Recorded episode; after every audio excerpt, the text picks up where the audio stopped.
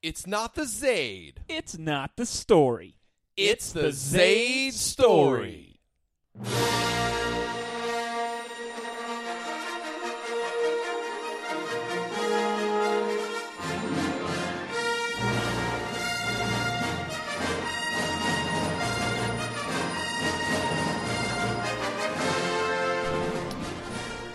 Well, welcome to our listeners. Welcome to the Zade story.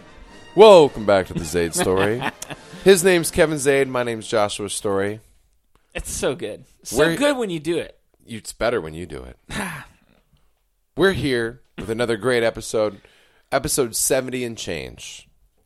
It's been a long time coming. It's going to be, yeah, I think technically this is going to be episode sixty-one, but we've had more than ten mini episodes. It's true. So uh, official numbers, sixty-one. But we're plus seventy. Unofficial numbers, we've talked about millions of movies, so this could be our millionth episode. If you really get down yeah, to it. It's true. If you get to specifics, definitely, possibly billions. Yes. There's at least a billion movies out there. Do you think there is? I don't think there is. No. There's a lot of horrible movies, though. It's true. I, I bet we're getting close. Last night, I just watched this movie. And when I say last night, I went home, fell asleep like ten, woke up at like two, and couldn't get back to sleep. So I was like, oh, what's on T V? And I on I went on demand on H B O, and there was this, I think it was called like Sex Ed. It was something about sex ed. And the premise of the movie was, who's never had sex goes back to high school to teach sex ed. And it was one of the worst movies I've ever watched. But it was one of those worst movies that you've ever watched that are so bad that you can't pull yourself you can't away. Turn it off. Like, it's so bad that it's like, all right, ser- this is going to get better. Or something's good is going to happen. And then it just keeps going south. But I've, like, I've passed by this movie and read the premise yeah, um, several times. I'm glad, I, I'll stay away from it now. I laughed, actually, a couple times. Uh, but I, I definitely fell back asleep, which was my goal. Hey. So the movie did the trick. Mission accomplished. Yeah. I feel like you're welcome. uh, we saw Rogue, Rogue One. One. For those of you who don't know what that is, that's the latest edition in the Star Wars. I wanted to say trilogy, but it's not going to be a trilogy. Right. We'll call it an anthem. It's a yeah. It's a, a, a saga. Saga. No, it's not a saga. It's anthem. Yeah. Like it, it's going to be a lot of Star Wars going on, is what I'm gathering. Yeah, it's a prequel to the other Star Wars. Yeah, almost directly. Like this, we see this pretty much go right into Episode Four. Correct. Not, not quite directly, but as almost as directly as possible. I would say, I I haven't really given this much thought, but I would say, as this movie is finishing, episode four is probably starting. Like, already started. Yeah. And episode four and this movie, Rogue One, probably mesh about thirty minutes. Even sooner than that. I think it's... Because in episode four, we start with Darth Vader boarding an, a rebel... Oh, this is true. This yeah, is true, so yeah. This might even just end right when it starts. Help me, Obi-Wan Kenobi. You're yes. my only hope. My only hope. Ah, yes. Hope. Rebellions are mm. built upon hope. Indeed they are. Said twice. In the movie that we just watched. Yes. Not necessarily n- needed to be said twice. Well. I thought that was a pretty hokey line. There's a lot of hope going on. Yeah. Are you wearing new glasses? No. What are you wearing? Side shields. What do you have side shields on your glasses for? Two reasons. One... Wait, let's let, wait. Let's describe these side shields because I didn't. Were you wearing these? Were you wearing these at dinner tonight? Yes. I'm wearing these because I haven't taken them off yet. Okay, what's the all right? So Kevin's wearing glasses. He's very handsome. They look really good. Same glasses as he always wears. But I'm looking up, and they look like my racquetball glasses a little bit. They're plastic clip-ons, sliders, sliders that are on Kevin's glasses. And I do not know what the purpose would be. Kevin is now going to explain to myself and the Zade Story listenership. Thank you. You're welcome. What they are. At my work, my place of employment, safety is not a joke. And in the warehouse, I mean, trust me, we take safety very seriously. In the you're wa- not being, you're not, you're not kidding. No, like, I'm not. This kidding. Is a very true. Like this is very. It kind of sound like you were being I, sarcastic. I, yeah, that's uh, yeah. It's not sarcastic. Okay. Let's just say Airgas, my employer, takes safety very seriously, uh, and so in the warehouse you have to be wearing safety glasses at all times if you're in the warehouse. Well, my job is half in the warehouse, half in the front. So, and I wear glasses twenty-four seven. I am blind without my glasses, essentially. Uh, people, or my wife will send me in to find the binky on the floor, like at late at night when the baby's crying. And I can't ever find it because I can't see. And she always has to get up and find it for me. She should learn that lesson. Yeah. Let's go herself. That's kind of what I've been thinking, but I, I can't be the one to say that, so maybe she'll listen. Jordan, if you listen to this, wink, wink, nudge, nudge. um. Anyway, so I have to wear glasses. So my two options are wear safety glasses over my glasses. Which is cumbersome. Yeah, and they, they don't fit. They scratch. They fall off. Um, get prescription glasses, which I have, but recently said baby that I love dearly broke them, and I only get one pair every two years that Airgas pays for. Okay, um, and they're they're expensive. They're like one hundred eighty bucks. The other option is wearing these called side shields, which effectively turn my glasses into safety glasses. How did you find these things? We this is... sell them. At Airgas? At Airgas. No, you don't. Yeah, we do. Wow, that's really crazy. Yeah, so... Like, what are the odds? By wearing these on my glasses, I don't have to take off safety glasses. I don't have to switch pairs. I can just wear them all the time. And so I do, and then I forget they're on. And people like you or Jordan say, why are you still wearing those things? I'm still confused. Like, they look like little side blockers, but I don't understand. They don't look like they actually protect you. I, we I, take safety very seriously.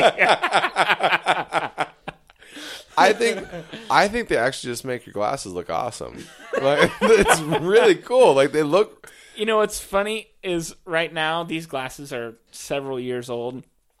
I need, or they're getting really loose. So when I wear these side shields, they actually stay on better because they.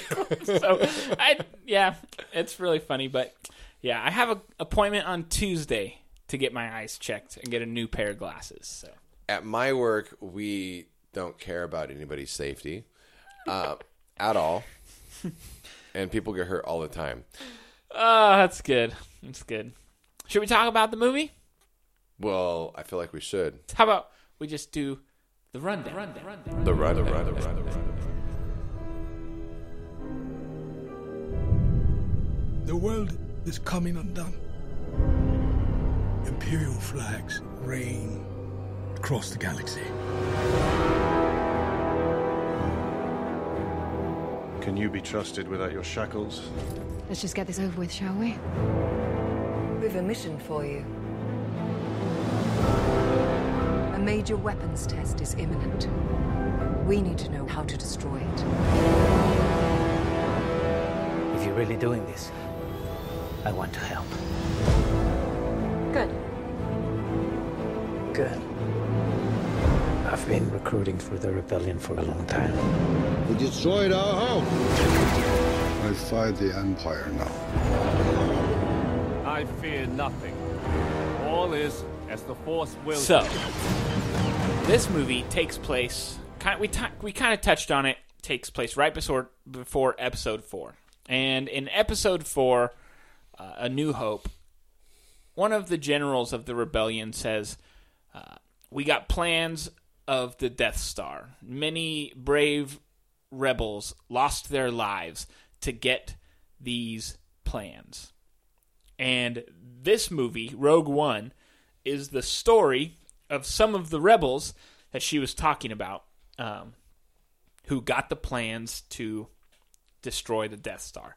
That's kind of that's kind of a, an overall premise. The main movie starts with uh, in a, kind of a flashback style scene where we see a young girl who uh, Josh thought was Leia at the beginning, and I thought was Daisy Ridley at the beginning, and then we were both wrong. It's this new girl called Jyn Erso, and uh, she's the daughter of this famous Imperial pilot and an Imperial or an Imperial scientist, and he is the one who is building the Death Star plans for uh, for the Death Star, for Darth Vader.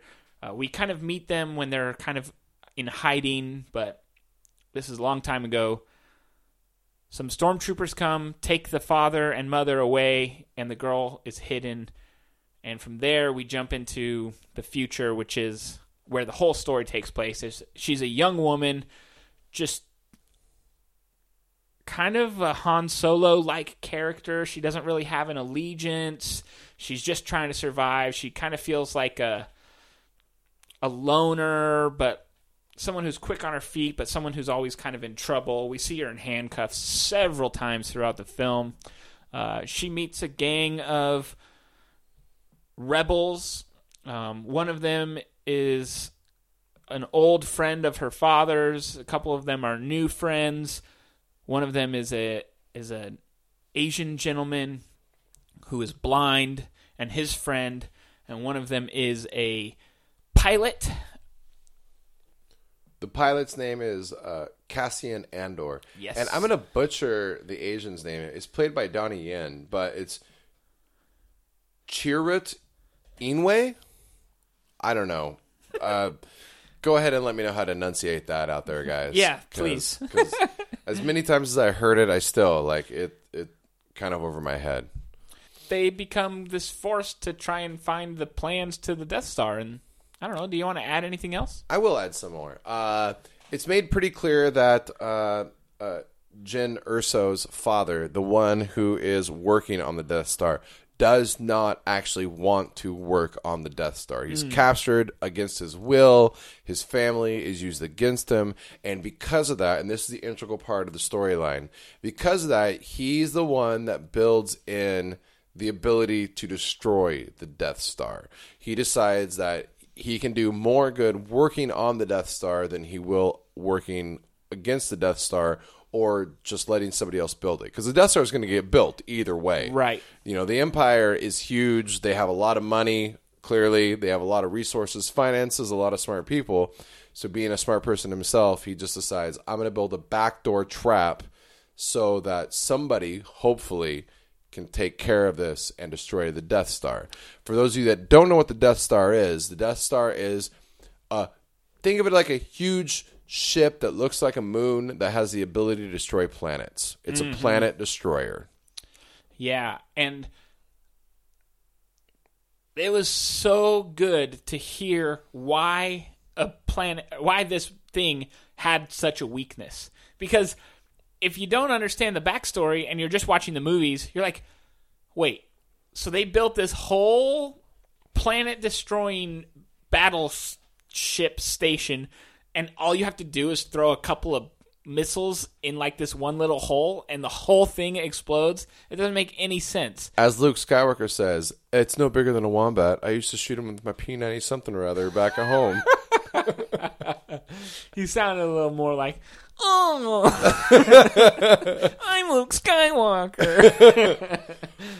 uh, it's no bigger than um, the wombat. I used to shoot him back at home. I used to shoot wombats.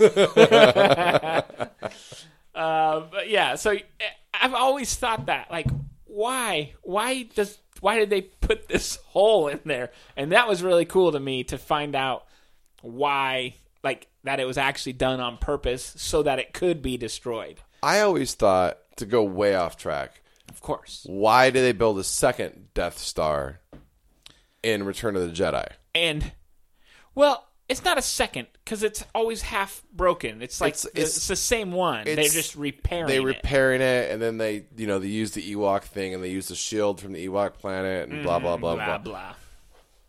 But, well, see that This is a big complaint from a lot of people on the Star Wars is, why would you build the same weapon that got destroyed?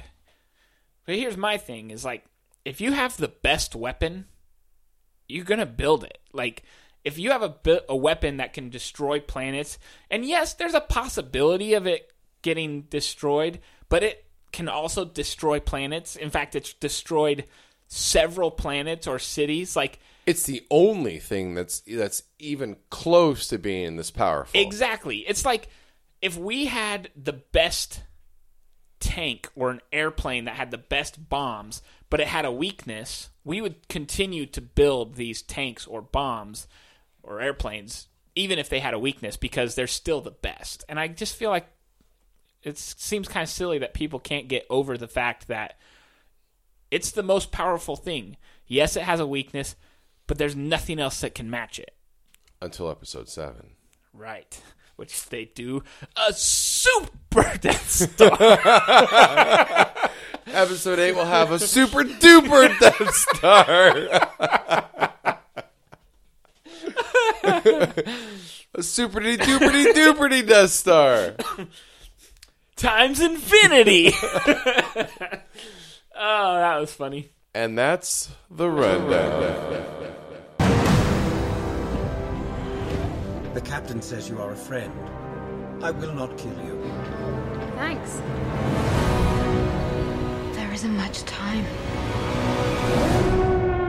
Every day they grow stronger.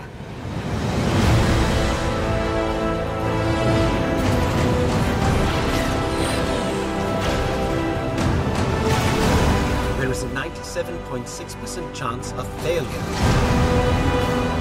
He means well.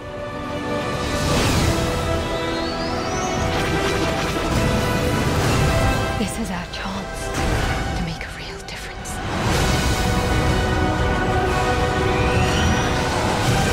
Are you with me? All the way.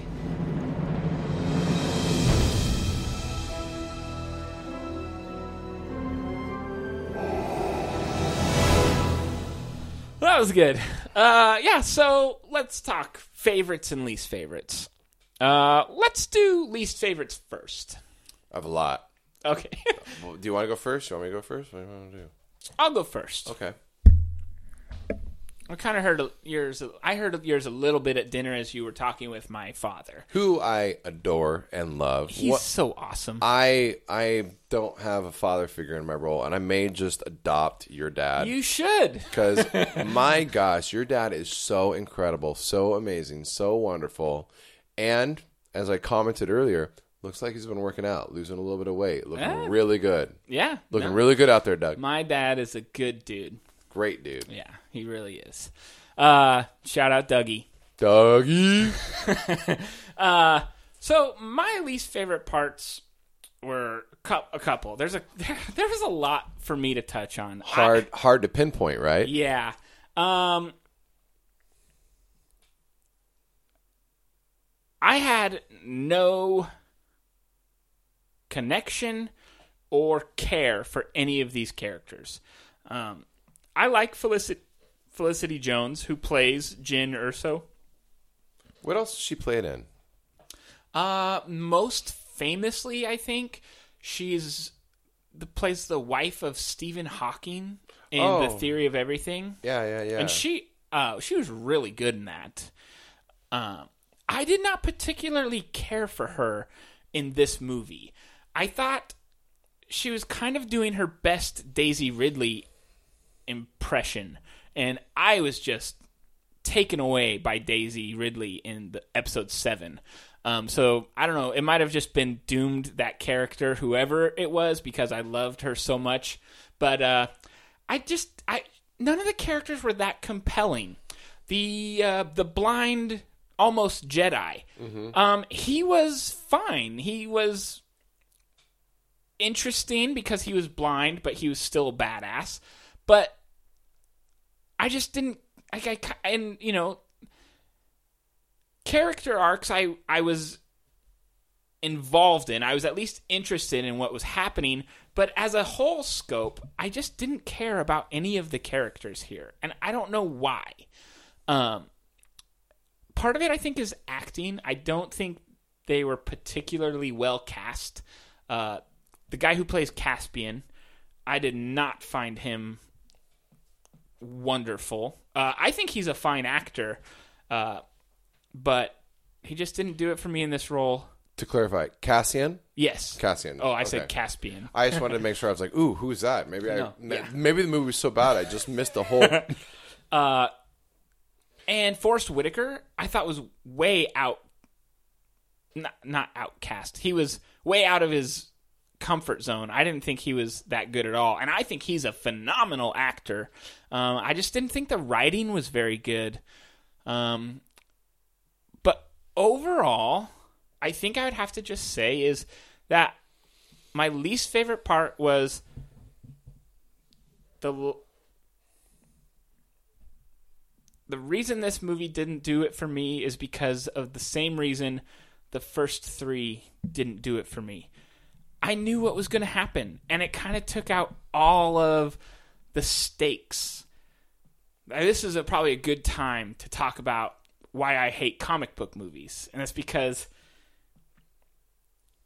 You know, there's so many sequels. You know that Captain America is not going to die in the first half, or maybe probably not even the second half. Um, there's just no, there's no real like action or like suspense on what's going to happen with the characters. You know that at the end of every Avengers movie, they're going to walk off the battlefield having defeated the bad guy and being better friends or stronger people. In this movie, the stakes were very high. Because we know from episode four, a lot of people, a lot of these people are going to die. And even knowing, like, who's going to die, who's going to make it, like, there's a lot of death, what's going on. I just, I kind of just didn't care. And I think that that, I don't know where that comes from, but that's... So if I was to, like, clear this up in a, in a briefer synopsis. Yes, please. Uh The thing that you dislike about comic book movies is you know that everybody's going to live. But even though in this movie people died, it was such an atrocious movie that even though they died, it still didn't save the movie. Yeah.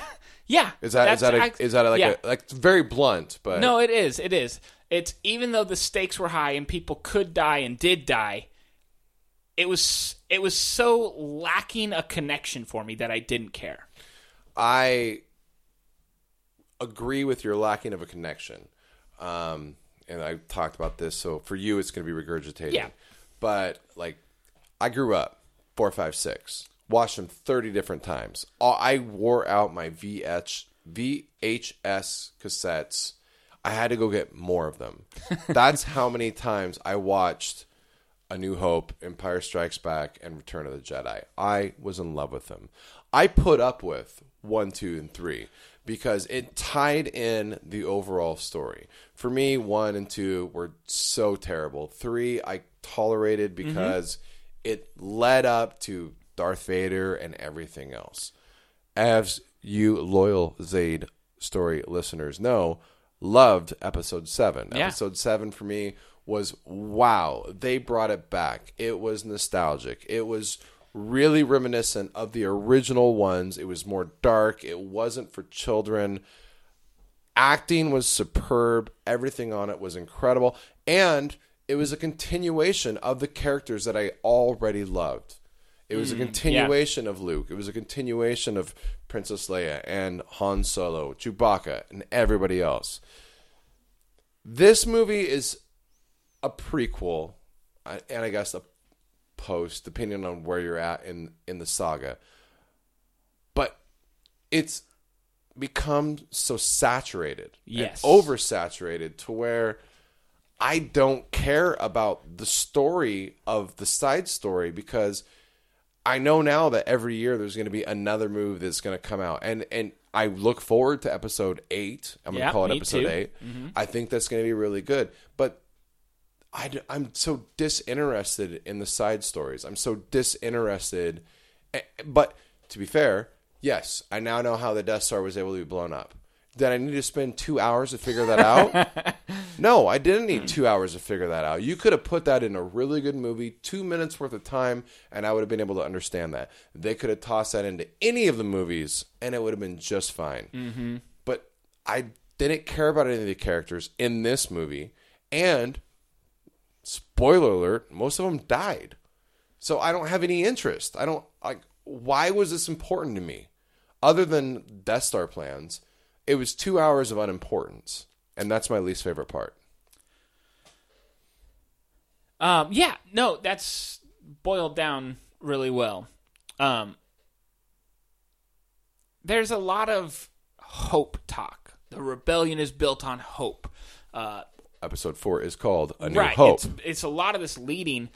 I would have liked to have seen more of, like, the rebellion, and not just this one story. Like, I would love to see kind of how the rebellion started, like a broader picture. Yeah, like an underground, like, this is what's happening. This is why the Darth Darth Vader is so bad. Like, because we kind of get why he's bad, and we kind of get, like, you know, an overall view. To go way too broad, we get that the Imperial is dark and the Jedi are light, and, you know, like, that's as basic as it gets, good versus evil. But, like, I would have loved to have seen, like, kind of a grassroots rebellion movement, like the start of the rebellion. I think maybe that might have been interesting, but even that... It would have been way more interesting. Yeah. The, the, again, this story could have been twenty minutes of a better story. Mm-hmm. This story yes, could have been... exactly. A, this, uh, uh, this is like The Hobbit. All right, you take... a great story, and you stretch it out way too long. Way too long. You make it. You make something that you could have done in fifteen minutes and combined it with a wonderful story to where the whole package would have been complete. And instead, you stretch this fifteen-minute story out into two hours, and it's just left you frustrated and or, angry. Exactly. Or, like, the the character... Uh, Forrest Whitaker plays. He's, like, so violent that the rebellion has even distanced himself or distanced themselves from this one rebel leader. Um, like, why is why does he why is he so violent? Why does he hate the the bad guys so much? Like, all we know is that he's a really bad good guy and that they need him. And then, like, okay, you met him. He's done. Like, like, I, yeah, I just, I would have been a lot more interested in more origin. I think that, that yeah, exactly. This would have been a great twenty minutes of a two hour origin story. Yeah. I think that's a great way to put it. Well, look at you being so eloquent. We both, to be fair, we both played off of each other. And it's that's true. Why this is called the Zade story. It's true. Mm-hmm. Mm-hmm. Um, So let's do let's do it some justice now. Let's talk about some of our favorite parts, because this was not all bad. It was not. You want to start us off on favorites? I've been trying to think about my favorite parts of this movie. It's, for me, it was a lot easier to come up with least favorites than favorites. Yeah. I, it was a lot easier to dissect this movie into negatives than it was positives. Um, if I were to cop out, it'd be K two fifty. I loved... I, like, I loved the droid played by Alan Tudyk. So yeah, he was he was phenomenal. So, like, it's ridiculous to say that the best actor was not the actor. It was a voiceover on a droid, but that was the that's when I laughed. That's that, that I was more engaged with a droid's character than I was with one single living character, other than maybe the fish face guy that's in every single movie. Yeah, the, you know, he's the, awesome. Like the captain of all the movies. Yeah. Like, like I love him. He's not my favorite part, but right, I love right. him. Uh, he's the only character that was like that holds true through the entire series. Yeah, that fish face guy must live a really long time. That guy is awesome. He's been around for a while, but I like. I really loved. I really loved the cyborg character. Um, I loved it because it was Star Wars. You know, I love. I if this was a standalone, if this would have just been a story without any other Star Wars, so much better.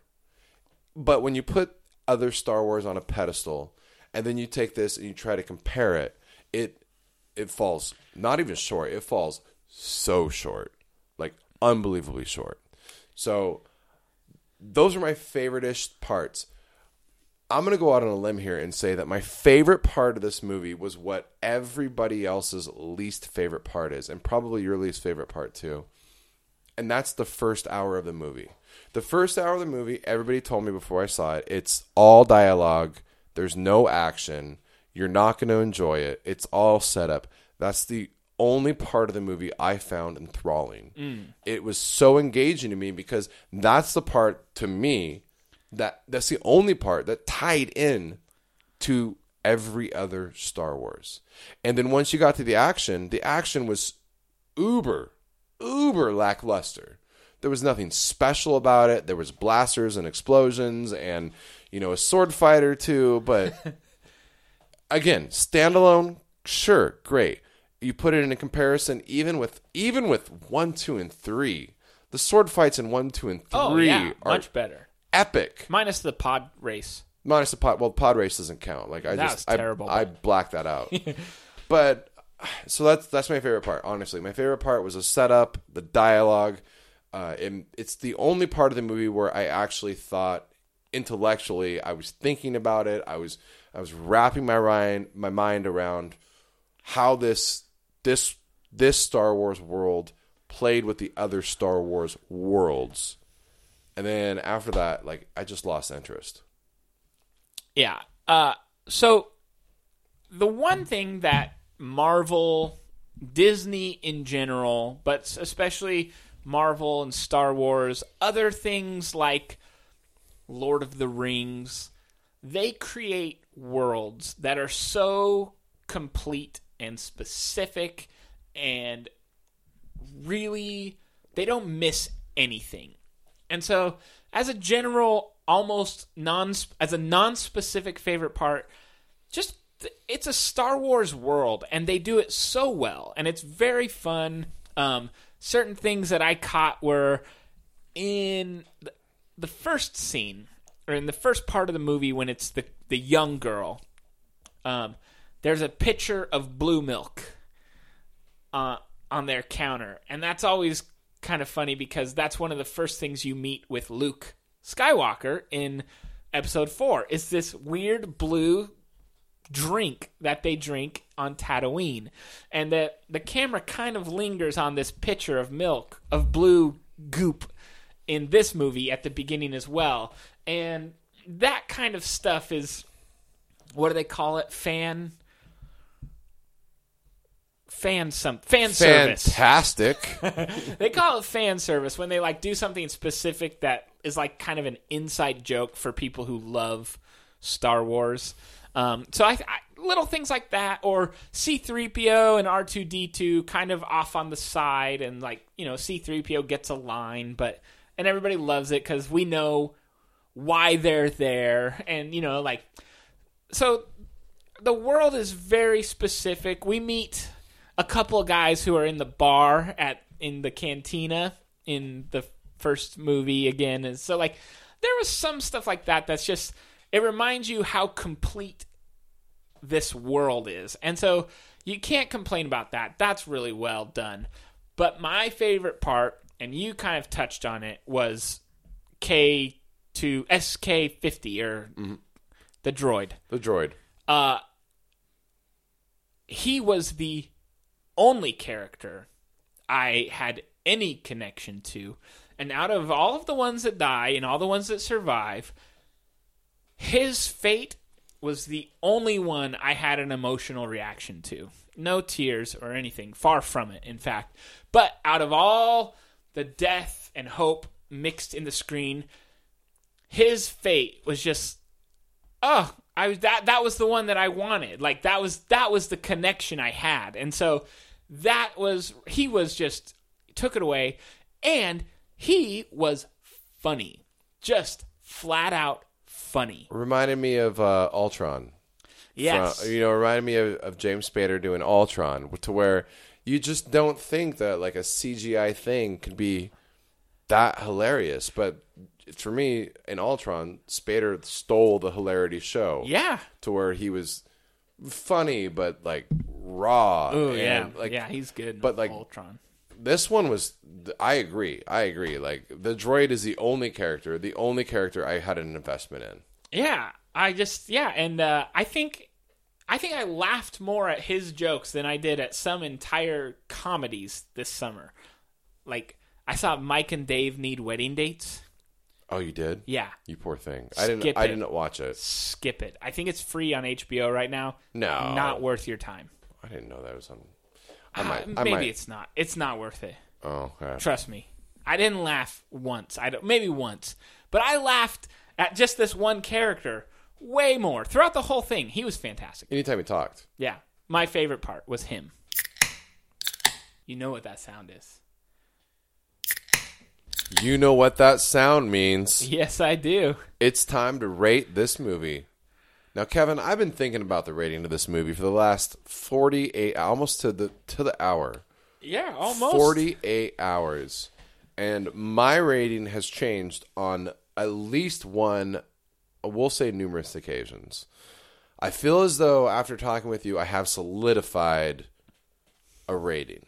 I have solidified mine as for now. Yeah. Um, I will say that my rating is going to be with my rating is with other Star Wars on the table. So when I rate this movie, I am rating it not necessarily against other Star Wars, but I'm rating it with the knowledge that there are other Star Wars. And you know, that's, uh, that's your thing today, and that's all right. I'm going to rate this just straight across as a movie, the way I try to rate all movies. Um, I do want to... We should have probably talked about this beforehand. This could be our first ever sequel that we've rated on the Zade Story. Meaning, we have... We rated we the rated... first one that we saw in theaters. Because mm-hmm. technically we saw Mad Max. But yeah, but on... The podcast we rated Star Wars Episode Seven, right? And this year we're er, this year our this second year, year. we're in our literally, second year almost, literally to the year because it came out Christmas time last year. Yeah, uh, and we so, saw it just in time for our end of the year show, which we're gonna do in a couple weeks probably. We'll do it soon. Yeah, uh, but with I am our correct. Top six, but yeah, I am you're correct right. when I said it's not. We've obviously done sequels, but this right. is our first time that we've. Doubled up on a movie to where exactly we've done the first that's movie. That's kind of the, exciting. It really is. I was thinking about it on the drive here, and I kind of like got so excited once I saw your awesome glasses and everything else. Like I just forgot about it. Yeah. But yeah, that's pretty cool. Yeah, it really is. Yeah. Oh, that made me all warm inside. It really it's it does. It's cool. It's a cool thing to have been around long enough to review a movie and its sequel, sequel or like, prequel. Yeah, or.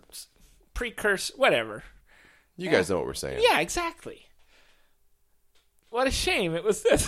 I know. Okay, that why gave it away. It, why couldn't it have been Jaws? Yeah. Okay. You're like, Jaws one, a six. Jaws two, one. Jaws three, one. Jaws four, one. I can't believe there's that many Jaws. I can't believe there's that many Freddy Kruegers, oh, like Old man, Nightmare on Elm yeah. Street, Jasons. Actually, I I really liked the Nightmare on Elm Street. The whole the, series? No, no, no. Number one. Mm. I really liked uh, the Jason, the Friday the thirteenth. I loved the first one, and I liked the second one as well. But then after that, it went it went to the wayside for me. From what I understand, number six actually was pretty good. Oh. I haven't seen any of them. They all mesh together after that yeah. for me. It's very difficult to figure out. Yeah. So, you know what that sound means. We have so many of those this episode. I'm going to put them in each time, too. Thank you. Yeah, I was, I was about ready to say yeah. that. We're really drunk because we've had to pop so many cans of beer to get that sound. Just to get the sound. Okay, we're going to rate this movie. We're going to do a one, two, three, and then explain. Okay. Okay. Oh. No. One, two, three, shoot. Shoot. Okay. So technically I'm four. All right. All right. All right. All right. One, two, three, three. Two. Okay. All right. I'll go first? Yeah. Okay. This movie was, if it was a standalone, it's a it's a four. It would be a four. But look, this movie is not worth your time. Don't don't don't go to the movie theater and fight and stand in line like we did and deal with, you know, segmented seating where they let twenty people in at a time. And it, this is not worth any of that. Go see any other movie this Christmas. Do not waste your money and your time on this movie. When it comes out and it's on H B O, it's on Showtime, sure. You know, you got nothing better to do on a Thursday night, not a Friday night, a Thursday night. You got nothing better to do on a Thursday night. Give it a whirl. The information that you get, if you're if you like Star Wars, the information you'll pick up will be nice. You'll be nice to know about the Death Star. It'll be nice to know about a little bit of this stuff. But this is not, not a movie that you want to waste your time on. Please, do not waste your time. Do not waste your money. Um, and I know we're we're both going to get a lot of flack for this one. I, I think so. I know we're going to get a lot of flack for this one. But, but wow, this... Uh, This wasn't even a case of I was really excited about it and I was building it up in my head. I didn't even know this movie was coming out until about three weeks ago. That's how dis disinterested I was in the movie. Did I want to see it? Yes. Did it let me down? Triple yes. This movie's a three. It wasn't terrible, but it's not worth it. Don't waste your time, guys. Um. So, as for me... As far as Star Wars goes, Episode Four, Episode Five, um, A New Hope, and Empire Strikes Back, those changed the way movies were made. It was a compelling epic. It w- It really was. They really were epics with things that we hadn't seen before, ideas that, although it seemed original, were based in so much th- theology and. You know, philosophy, like the the first two especially were just, they're, they're fantastic. They are six beer movies. They're really solid. Um, I also, not to interrupt you, I was thinking about this. Those movies were your perfect superhero movies because in each one of those movies, one of the main character dies. Like if you think about it, like A New Hope, Ben Ob- Kenobi. Obi-Wan Kenobi dies, you know. Uh, two, I don't know who dies. Yo, uh, Luke loses his Luke hand, Luke loses though. his hand, like, and he finds out that Darth Vader is the reveal. father. That reveal is the most epic of all reveals. It one hundred percent is. Take it into, uh, you know, the Ewoks, uh, Return of the Jedi. Uh, Yoda dies. Um, oh. oh, yeah, no, yeah. I was going to say Yoda dies in Empire. Uh, no, he dies. But I be- you're right. Yeah. I believe he dies in the other one. Mm-hmm. Uh, and then somebody else, Darth Vader dies. Like the, the big, Emperor dies. The Emperor dies. The big, huge main characters of, we'll call this, I'm putting this quote, comic books. The main characters are dying. This is like, wow. Wow type stuff. And also minor characters that you care about. Like in the fighter pilots, like, in the fighter scene, you see X-Wings mm-hmm. exploding. Like, those people didn't have spacesuits that they jumped out of their X-Wings. Those people died. Right. Like, the, yeah, exactly. That That's how you make a compelling, quote-unquote, comic book. A hero movie is you put some some guts in it. Um, not visual guts, like, but some real heart. I digress because I completely interrupted. I just had that like epiphany as you were speaking. Yeah, I truly apologize. But no, no, that's good. Uh, so number four, number five are great. I personally don't love the whole Star Wars thing. In fact, I don't really like alien movies in general. One, two, and three were fine. Uh, they're they were worse than fine. One. I loved Darth Maul. I thought he was so cool. Badass. Yeah. Uh, I loved Ewan McGregor throughout the whole series as Obi-Wan. I really liked seeing him turn into the character that we end up loving in Episode four. And uh, as far as Anakin goes, like, his story was boring in the first two, but the third one, you really see that struggle that turns him into Vader and that heartbreaking battle at the end between him and Obi-Wan. Uh, it was fine. I, you know, it's a four probably out of six. But Episode seven blew me away. I only rated it a five, but it was magical. It was really interesting to be taken into a world that was so familiar, yet so new. This movie, as a Star Wars movie, or as a movie individually, it lacked anything compelling. It lacked good writing. It lacked good acting. Um, it gets a two because the world they created was still fun. It was still Star Wars. Um, and I think if you lo- if you just love everything Star Wars, I think you'll get a lot out of this. So I wouldn't tell anybody to just never watch it. If you love Star Wars, I think you'll you'll get something out of it, kind of like what you said.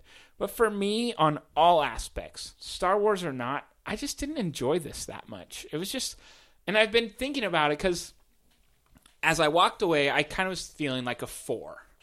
You know, solid, it's funny, I was thinking the same thing. Like, solid, solid entry four. in the in the Star Wars universe. And just the more and more I thought about it, the more and more I just got disenchanted. Like, just nothing got me going for it. So, yeah, so two. I've also been thinking about my rating on the seven. I feel like it probably was a six. Yeah. I feel like I should have done it justice at a six because I've it's recently just come on, you know, normal normal channels. I've watched it three or four times from start to finish, and I love it. I love it more and more every time, and and I guarantee you I haven't done that with one, two, or three. Like I'm on the point where I'm like if I keep at this pace, I'll watch it as many times as I probably watched four, five, six. And I'm talking about episode seven. Yeah, right. You know, like, and each time I watch it, it gets better and better. I look forward to the scenes. I look forward to the fights. I look forward to the dichotomy between, like, should I, shouldn't I? You know, evil versus good. Uh, what am I? I'm still trying to figure out who I am in this scenario. And the way they set that up was done superb. And there was none of that. Yeah. Not, not like they didn't even try to do this in this movie. That's what it felt like. It felt like they didn't try. It felt like they knew they were going to make a billion dollars on this movie if they just had a bunch of pink hippos running around and just and call called it, it Star, Star Wars. Wars. Yeah. And that's what I was talking about, the saturation. Yeah, like exactly. I, I feel like this is going to become crazily oversaturated. I'm We're, really not looking forward to it. Where even even when you have the Avengers, you know, you have four or five years between Avengers. You know, even when you have... Or you have Spider-Man movie in between. So, like, you're getting to see something new. You know, you get Captain America. You get Thor. So, each, you know, you're not just, oh, these same five people are getting to fight a new big bad guy. Yeah. Yeah. I appreciate your rating. I think it's... And I, I appreciate yours. I think it's pretty spot on. uh... You know, I only own one Star Wars movie. I don't own a single movie at all. Well, I, not, right. not one movie. I own many, so... You do. It's true. If Kevin wanted to retire, he could probably sell his movie collection and be like... I'm not saying a billionaire, but he's at least got like three, four million in movies. I think I have at least five hundred dollars worth of movies. Well... Okay, when, when Kevin says that, he means the resale value. But he has sunk at least three or four million into his movie collection. It's just, it's just the resale value has plummeted to the point where it makes no sense to sell it. Gosh darn you, Netflix! You took the retirement right out of my pocket. Uh, but I only own one Star Wars movie, and it is Episode seven, The Force Awakens. So I think I should also up that to a six. But at the same time, I haven't watched it a second time, so mm. I just own it because I'm bad at money. Or maybe it's an investment, Kevin. Yeah. In five years from now, that movie, because of our podcast, will be worth millions. You know what's funny? Millions. Is I, I bought it on Blu-ray out of a red box. Wait, not to be ignorant, but like you can buy. Yeah, Redbox sells movies that are overstock. So, like, it's not like I rent it and I just keep it for a long time and they charge no. me. You, I have several of those. I have, that's the only ones I've ever acquired. Yeah, no, this one... Uh, oh, and for our listeners who have kids, Disney movies are so expensive. But you can buy them on Blu-ray out of Redbox for six bucks. That's a really good deal. Yeah. Uh, I bought Inside Out, which... I haven't seen for less than twenty dollars, even used. And I bought it for six bucks on Blu-ray. And really it works good deal. Great. But yeah, so that's how I bought this one. You rated that a six? Yeah, I did. Rated that a six. And I watched it again. I've watched it several times since then. This last time I watched it, I, I watched it by myself and cried. In the end? In the end? No, in the beginning. In the beginning? Yeah, when she's sad that she moved to San Francisco because there's no hockey. Boo. Yeah. Uh, I didn't appreciate the movie for what it was, I don't think. No. I, I think going back, what did I rate it? A four? Yeah, three? four. Four, I three? think a four or yeah. five. I think it was. I think you rated it higher. I think you rated it four. All right. But it was a good movie. It was a really good movie. Yeah. What threw me was the bing pong. Oh, yeah. Bing Ooh, pong. Bing, bing pong. Oh. Boo. Yeah. But, uh, okay. All on, right. a, on a rewatch or a third watch, he gets he's more palatable. Still right. the worst part, but still. On that note, what's worse? It's kind of like would you rather, but like a negative would you rather. Okay. What's worse? The pod scenes with Anakin Skywalker or Bing Bong? um, upon initial watch, Bing Bong was worse. Because in The Phantom Menace, that was pretty much the only exciting thing that had happened until... Darth Maul shows up. True. But on rewatches or as a, a larger scope, the pod scenes are so much worse. I agree. They're I think so the bad. Pod scenes are terrible. Oh, yeah. Um, it would be interesting to be like, all right, let's compare the movie we just watched to every other Star Wars movie, but I'm pretty sure we're, we're going to pick every other Star Wars movie. The only one I might pick, I might pick the one we just, I might pick Rogue over episode one, but every other one I'm gonna I'm gonna pick. We should do it. All right, let's, let's do, do it. it. Okay. Okay. So, favorite Ro- to least favorite. Oh, like rate them all the way through? Yeah. Well, not like beer ratings. Just like What's, put them in a spot. Okay, so my favorites are gonna be my top Empire Strikes Back. Mm-hmm. My second is going to be A New Hope. Mm-hmm. My third is episode seven. Mm-hmm. My fourth is...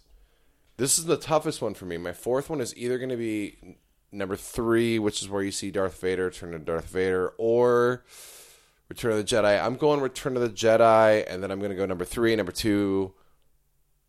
This is the tough one. I'm going to go I'm going to go number three, number two, Rogue, and number one. Okay. That's good. That's a good list. Mine's a little different, so that's good. Uh, my first one is going to be A New Hope, then Empire, then Episode seven, then Episode six. Uh, Return of the Jedi. Return of the Jedi. And then three, then one, Ooh. Then Rogue, then two. Then two. Yeah, I hated Attack of the Clones. That was so bad. They're both bad. That's uh, the actually, one with General Grievous, who's got like the four... He's like a grasshopper from Bug's Life, only yeah. he's got four lightsabers. And there's so much going on in the Senate about the planets and the trade federations. Oh, number two is so bad. Number one has one redeeming quality, and that is Darth Maul. He is so good. He is so cool that he makes that whole movie better than the second movie. Agree. Well, Darth Maul was... Darth Maul is the... Next to Darth Vader, he's the only Sith-ish dark person that, for me, is is evil. Like, that I feel like would compare against the Jedi. You know, you can't do, like, Count Dooku. Yeah, whatever. Or, you know, even, like, the emperors and the lords and, like, they're all just, like, shadowy figures. They don't fight. Like, Yoda's a badass. Yeah. You know, Yoda is an old, decrepit, whatever he is, but he can still jump circles. Flip around, yeah. Flip circles around everybody else. Or where, Mace Windu. Yeah, it makes me... I don't yeah, know he, why... He I don't know why in any of the movies, actually, none of the Dark Lords are able to actually be... like, actually fight.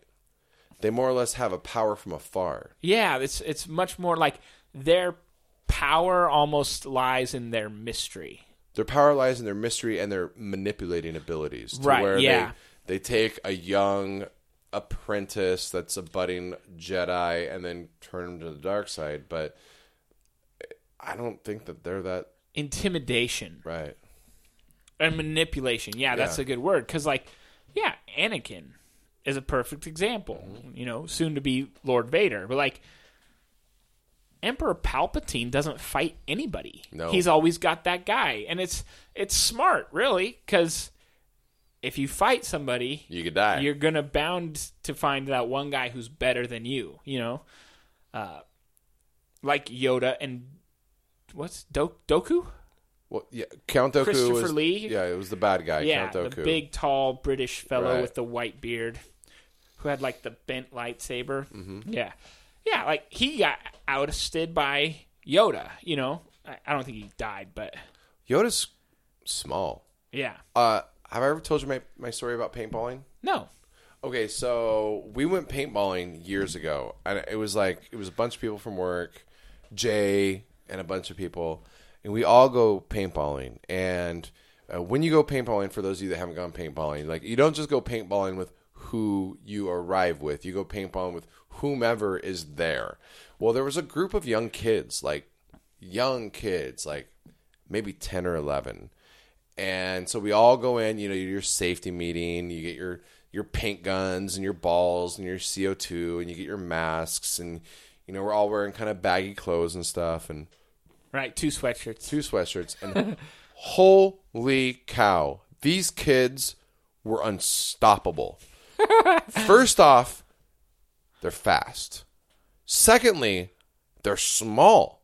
I couldn't hit them. I would point my gun at one like ten feet away, and he wasn't moving. I couldn't hit him. They were like itty-bitty, and that's what Yoda is. So... The paintball people switch up the teams because we're getting annihilated. Like, like there's like six on each team, and the six on the other team don't get hit, and we're crushed. So they like switch it up three and three. That's so funny. There's like three little kids on our team, three little kids on their team. So I end up in like this little bunker with this kid, and we are as close to each other as you and I are. We are three feet from one another, talking distance. Most definitely. And for those of you out in radio land, this is going to be lost on you. But I'm going to try to describe it. So the kid looks at me and he like points at he points at himself, points at me, and does like a helicopter. And I'm like, I'm sorry. I don't, I'm sorry, what? And he, again, he doesn't say a thing. He just points at me, points at himself, points at me, and does a helicopter. And I'm like, bro, I'm right here. Like, just tell me what what's going on. Like, I am lost. And he looks at me and he says, how stupid are you? I swear. He's like, he's like, how stupid are you? I'm going to stay here. You're going to run and flank them and draw their fire while I... And, like, and I'm like, why didn't you bleep and say that? Why didn't you say that? I'm right here. And so I got mad at him and I shot him. No. I swear. I know oh I didn't. I didn't shoot okay. him. No. Okay. But I wanted to so bad. Like... So I go and flank him. What happens? I get shot. And he didn't. And he didn't. And he lived. And our team won. And I was a sacrificial lamb. How stupid are you? Yeah, I was like, you little eleven-year-old brat. I will. My boot is as big as you. Oh, Uh, I haven't I haven't been paintballing since. That's not even a lie. I don't want to run into him again. But now he's probably my size. I I shoot him. I shoot him up. He could do this too. Yeah. Yeah. Oh, that's funny. I give him a different type of helicopter. For those of you that are familiar with Lonely Island. I'm going to cut that. To impress a chick. Yeah. What's up? That's good. Well, you got anything else? I don't know. Ben V, if you're listening, what's that sound? Ben V, this question is for you and you alone out there. What's the sound? Get back to us. Let us know via yep. Facebook.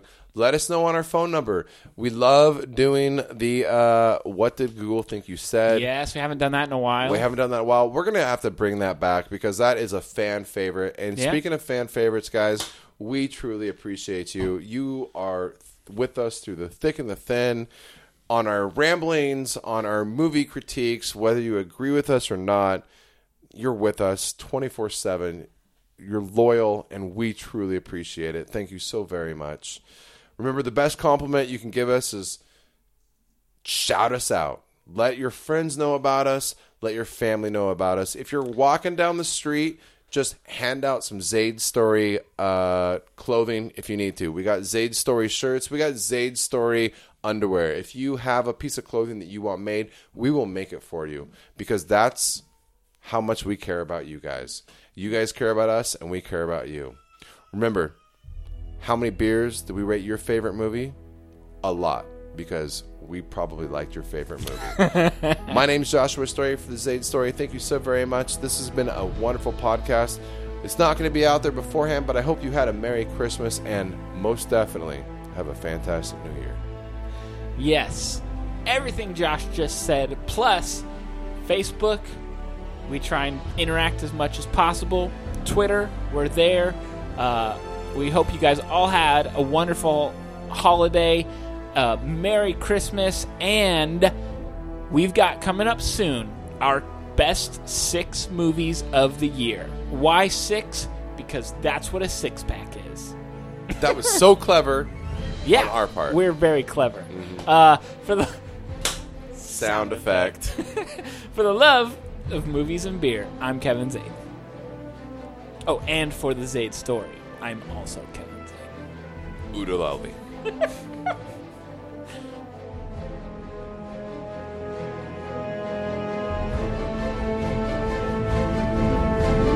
It's not the Zade. It's not the story. I'm, it's I'm the Zade Story. story. Hmm? Hmm? Hmm? Yeah, it sucked. Create an account. Oh, you can just sign in with your Google account. I had to do that too. The app must have updated yeah. recently because I also was like, "Wait, what? When? Since when have you had to sign in?"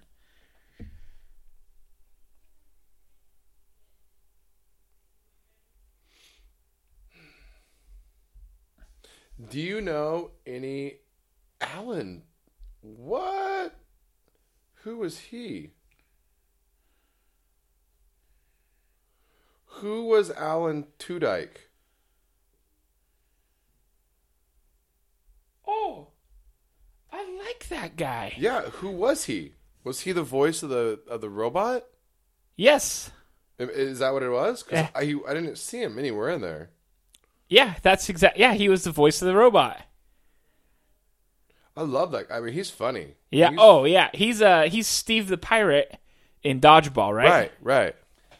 Right. I like that guy a lot. Diego Luna. The only thing I recognize him from is Casa de Mi Padre with Will Ferrell.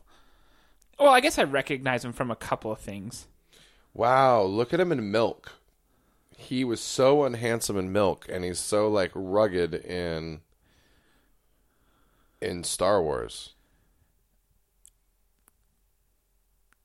Wow, people change. Man. Men get better looking with age. And that's not to be sexist, but like that sh- picture I showed you of myself is proof and evidence that like it's so true. Like, wow. Like I am so much better looking now than I was in my twenties, and I was handsome in my twenties. It's true. That it's just true. Must mean like I am ridiculously like supermodel right now. Yeah, uh, I have. We have a picture of me and Jordan in our engagement photo, one of our engagement photos, mm-hmm. and I look like just a scrawny little boy. I was I was nineteen years old, and it's, now I'm like, I gained fifty pounds. That had something to do with it, but uh, but yeah, I just look a lot different than when I did when I was twenty. Do you think that's like an American societal thing? Like, and do you think that's just like in America, men age gracefully and women, pardon, pardon to the women out there, but like, do you think that's an American thing, or do you think that's a universal fact across the board, like from here well, to, to I Europe don't and I everything mean, else? I think it's individual based.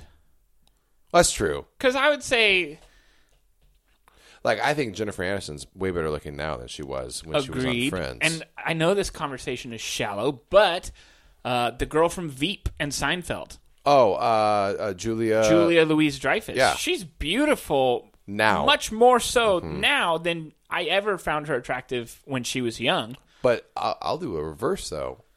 Courtney Cox was way better looking on Friends than she is now. Um, She's pretty...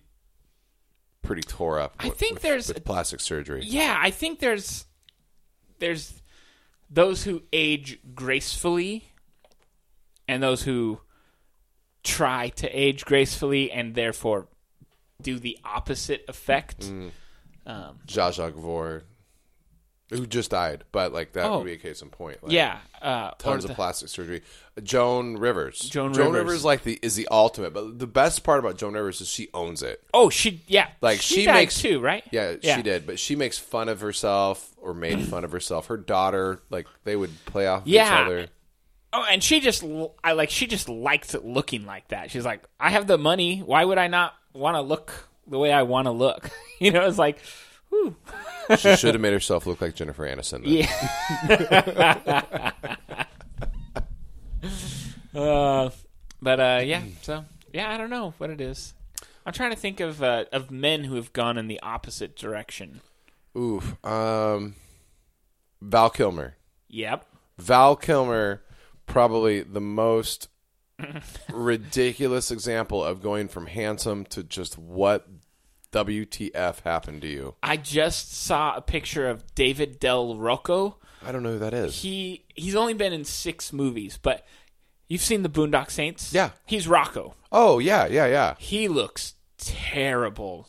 He's in his sixties now, and he looks terrible. I think the common denominator is, and, and correct me if I'm wrong, uh, specifically with men, when you go way south, and I'm using Val Kilmer as my example, it's alcohol. Drugs and alcohol for sure, but like there's there's drugs and alcohol going on there.